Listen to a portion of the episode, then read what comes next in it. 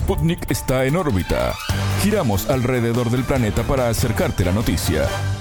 Es un gusto recibirlos. A partir de este momento los invitamos a compartir En órbita, el noticiero de Sputnik. Desde Montevideo los saludamos. Somos Martín González y Alejandra Patrone. Bienvenidos. Nuestros títulos ya están en órbita. Comienza En órbita. Una selección de noticias para que sepas lo que realmente importa. Titulares.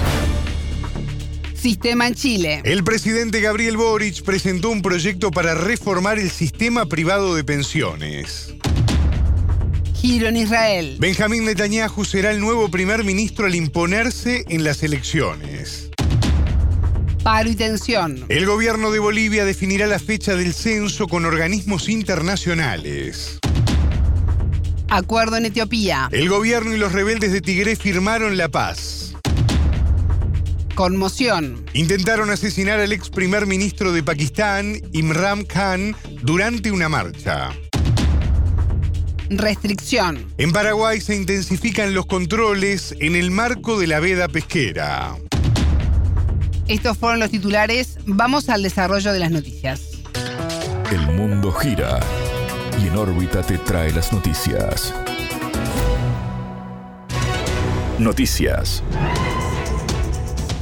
Larga batalla. El presidente de Chile, Gabriel Boric, presentó un proyecto para reformar el sistema privado de pensiones. El objetivo es transformarlo en un modelo con participación del Estado y de los empleadores con el fin de aumentar los montos entregados. El mandatario explicó que la reforma termina con el sistema actual privado de administradoras de fondos de pensiones conocidas como AFP. También crea nuevos gestores de inversiones estatales y privados, fomentando la competencia a través de la entrada de nuevos actores. El financiamiento de este nuevo sistema se compone de tres pilares. El primero es a través de la cotización individual de los trabajadores mediante aportes obligatorios. El segundo con fondos fiscales y el último con un aporte a cargo de los empleadores equivalente al 6% del sueldo del trabajador. Boric pidió al Congreso que el debate comience pronto e invitó a participar a empresarios, partidos políticos, directores de AFP y trabajadores. En órbita entrevistó a Luis Mesina, vocero de la coordinadora No Más AFP,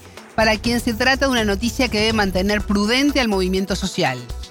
Nosotros creo que tenemos que ser muy prudente el movimiento social, tiene que ser prudente en términos de no generar mucha expectativa a la ciudadanía porque ahora este es un proyecto y este proyecto va a pasar a la Cámara de Diputados y la Cámara de Diputados la derecha tiene la mitad por lo menos de los votos y la derecha está insistiendo que aquí lo único que hay que hacer es mantener la pensión garantizada universal y lo demás tiene que seguir operando como estamos, incluso peor aumentar las contribuciones del 10% al fondo de pensiones, aumentarlo en un 6%, con lo cual el mercado de capitales se fortalece. Entonces estamos hablando de cosas que no guardan relación con la seguridad social.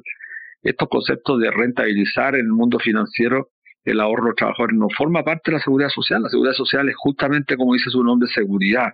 Es decir, entrega certezas, porque además muchos de los sistemas están construidos sobre beneficios definidos, por lo tanto, tú sabes cuánto es el porcentaje de tu sueldo que vas a sacar al final de la vida activa.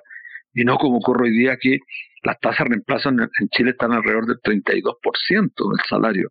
Entonces, esto, es un, mira, con la capitalización individual no se resuelve el problema de fondo. Eso es lo grave. El entrevistado espera una larga pelea en la cual el pueblo deberá batallar contra las presiones de los sectores conservadores y de los organismos multilaterales ya he escuchado durante la mañana los anuncios de la derecha que presionan justamente para que la propuesta del gobierno se vaya más a la derecha.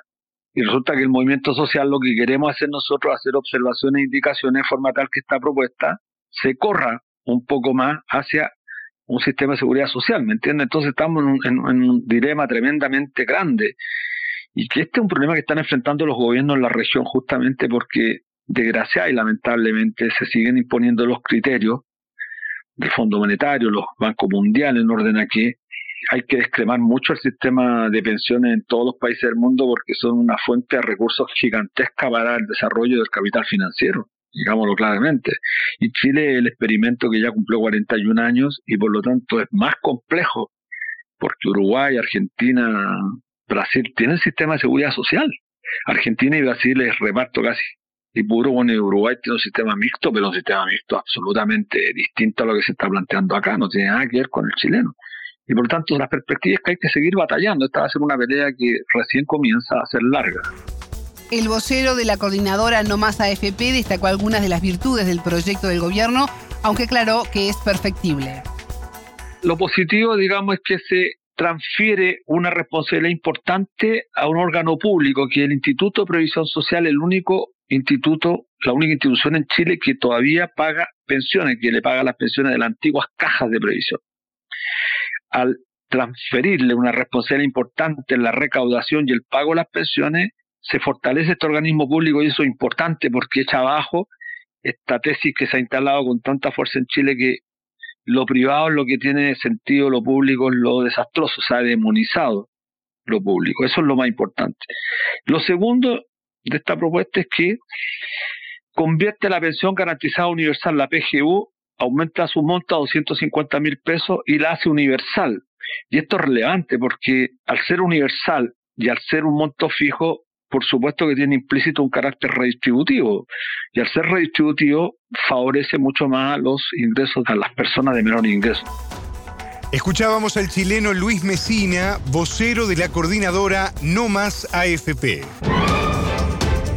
Giro en Israel. Benjamín Netanyahu será el nuevo primer ministro encargado de formar gobierno al imponerse con comodidad en las elecciones. Su rival, el actual premier Jair Lapid, lo felicitó por el logro después de reconocer la derrota. Lapid comunicó además que dio instrucciones para preparar una transferencia de poder ordenada. La coalición liderada por Netanyahu, jefe del Partido Conservador Likud, supera el número de bancas necesarios, 60, para gobernar el Parlamento. Resultaron clave para su victoria los apoyos de fuerzas políticas de dos agrupaciones ultraortodoxas y del Partido Sionista Religioso de extrema derecha. Solo el Likud superó el umbral del millón de votos y logró 32 escaños, informó el Comité Central Electoral. Se suman 14 escaños de sionismo religioso y otros 19 de las fuerzas ultraortodoxas, un total de 65 escaños. Agradezco al pueblo de Israel que acudió en masa a votar y quiere que devolvamos el orgullo nacional y un gobierno estable, afirmó Netanyahu. El líder, premier de 1996 a 1999 y de 2009 a 2021, se impuso a la alianza rival encabezada por el actual primer ministro Lapid. Luego de la certificación del comité electoral, Netanyahu tendrá 42 días para formar gobierno, aunque ya adelantó hacerlo con rapidez. Israel se encamina a dejar atrás un bloqueo político de casi cuatro años y durante el cual se celebraron cinco elecciones generales. Salida en Bolivia. El gobierno definirá la fecha del censo en una mesa técnica de organismos internacionales pese al paro de actividades del departamento de Santa Cruz. El ministro de Planificación, Sergio Cusicani, detalló que dicha mesa comenzará a trabajar este viernes 4. Santa Cruz es el bastión opositor contra el gobierno y también reclama por mayores recursos económicos para la región, dependientes de la realización del censo. Las autoridades del departamento reclaman que el empadronamiento masivo se realice en el año 2023 y no en 2024 tal como se había definido por parte del gobierno. Creemos que con una comisión técnica no existirán motivos para mantener las medidas de presión en Santa Cruz, manifestó el ministro. El Norvita consultó al periodista boliviano Julio Peñalosa Bretel, para quien el anuncio del Ejecutivo de Luis Arce abre un panorama incierto. El panorama es eh, muy incierto porque la mesa técnica que ha anunciado el gobierno que empieza a funcionar se instala recién mañana viernes. Está claro que es con prescindencia de actores políticos. Esto se va a discutir en términos estrictamente eh, especializados en la materia de la producción de lo que es un proceso censal, ¿no? Han quedado agotadas las vías del eh, diálogo, se ha intentado por todos los caminos desde junio pasado y ha habido una actitud intransigente de búsqueda de derogatoria del decreto que estipula que el censo se realiza en 2024. No podemos adelantarnos, tenemos que esperar un poco a ver cómo son las reacciones entre hoy día y mañana, pero lo cierto es que el gobierno ya ha tomado esa decisión, considerando que ya van 13 días, con mañana serán 14, dos semanas de paro, está muy desgastado, ha habido mucha violencia, en tanto, esta semana el presidente Arce cambió el alto mando militar ante la amenaza de un nuevo golpe de Estado. Justamente este mes se cumplen tres años de la grave crisis política que sacudió el país y sacó del poder al reelecto Evo Morales. Hoy Bolivia está amenazada por aquellos que, incapaces de aportar a la democracia, apuestan por la confrontación y la violencia, declaró el presidente. En este marco el entrevistado dijo que con este movimiento el mandatario envió la señal de que las Fuerzas Armadas están totalmente alineadas con el gobierno.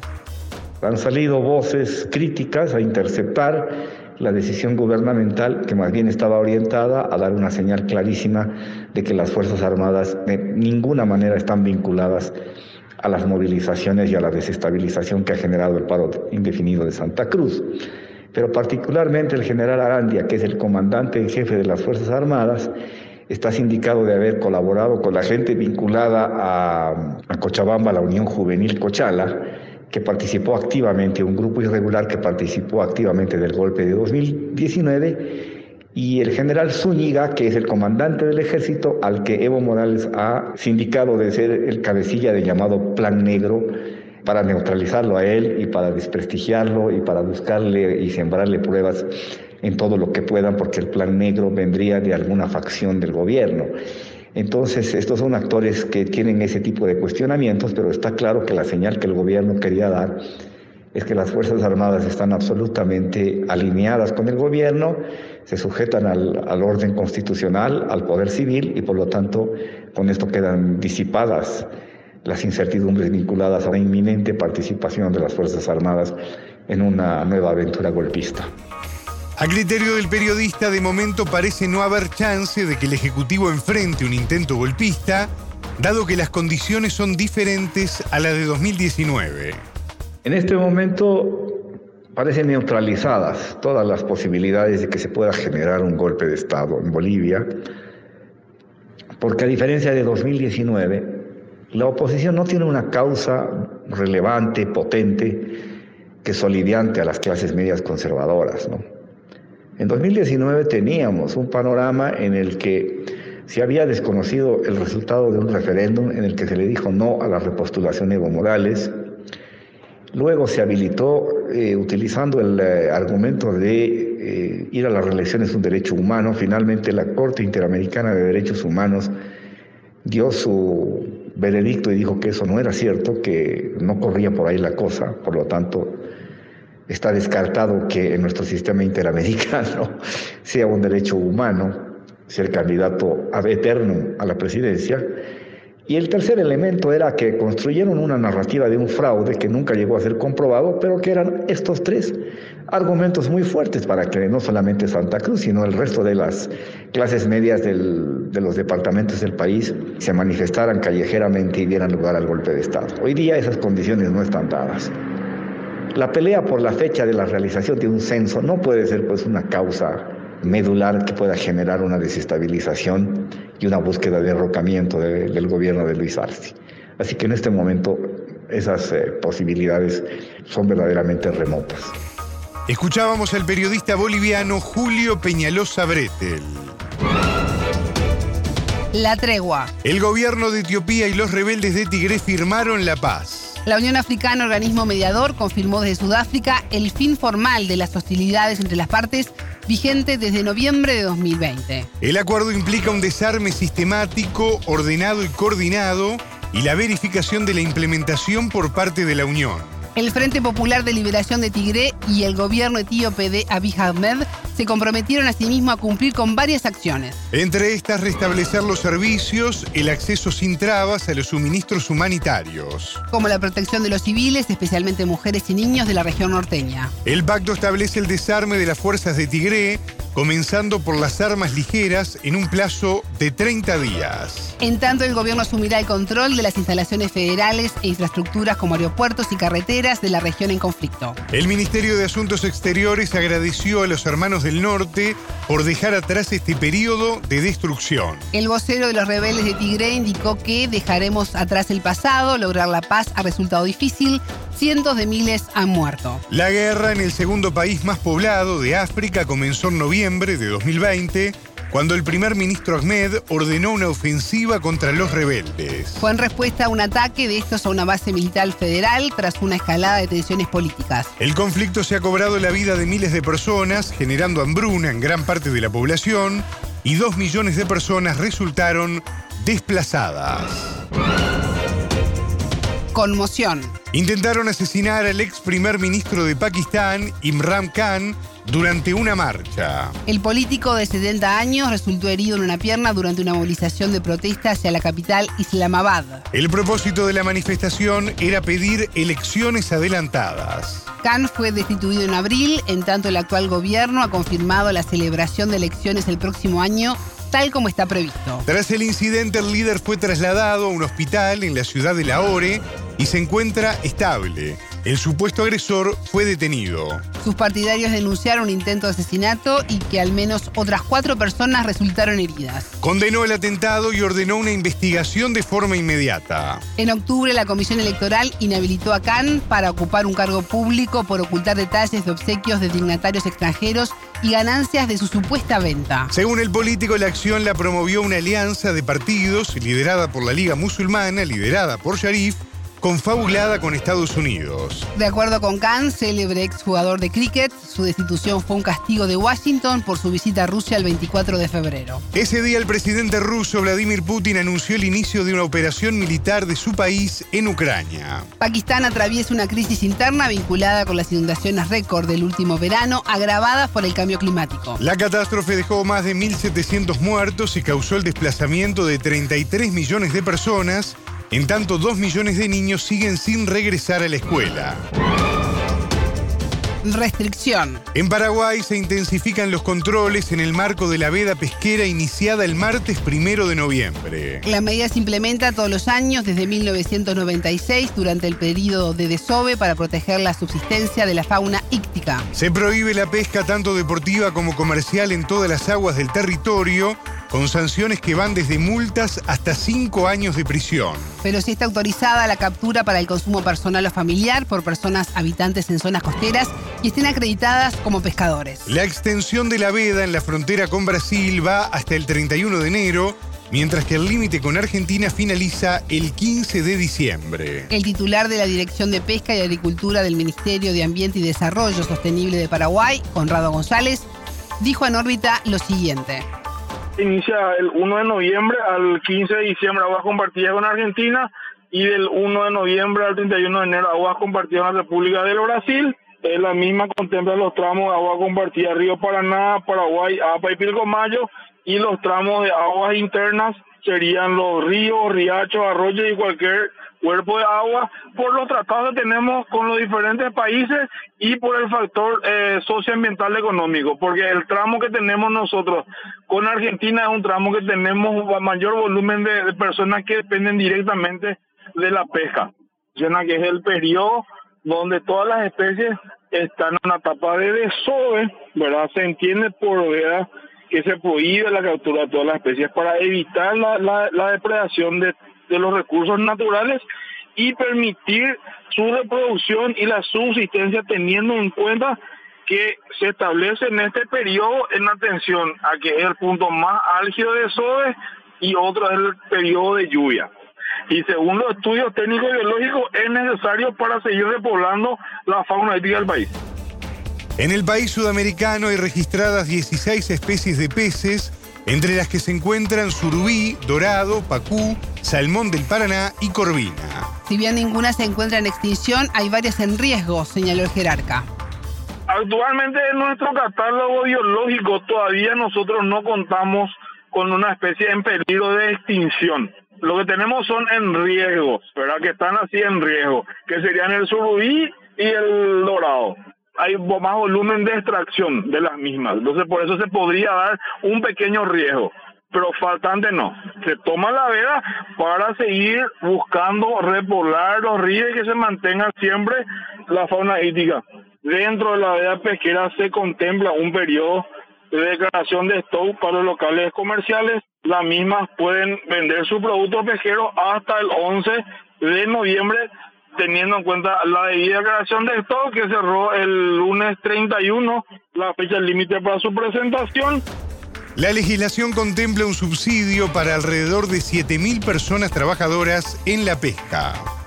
Dentro de ya mencionada la resolución contempla la pesca subsistencia para los ribereños, es decir, con liñadas. Y la pregunta referente a cuántas personas en forma directa dependen de esta cuestión serían 7.017 personas debidamente agremiadas y que conforman el registro nacional de pesca y pescadores que está en la plataforma del sistema de información ambiental. La misma es remitida al Ministerio de Desarrollo Social que es el ente estatal encargado de hacer los desembolsos de los subsidios pertinentes. Escuchábamos a Conrado González, director de Pesca y Agricultura del Ministerio de Ambiente y Desarrollo Sostenible de Paraguay. Hasta aquí en órbita. Pueden escucharnos a las 18 horas de México, 21 de Montevideo y a las 0 GMT por sputniknews.lat. En órbita.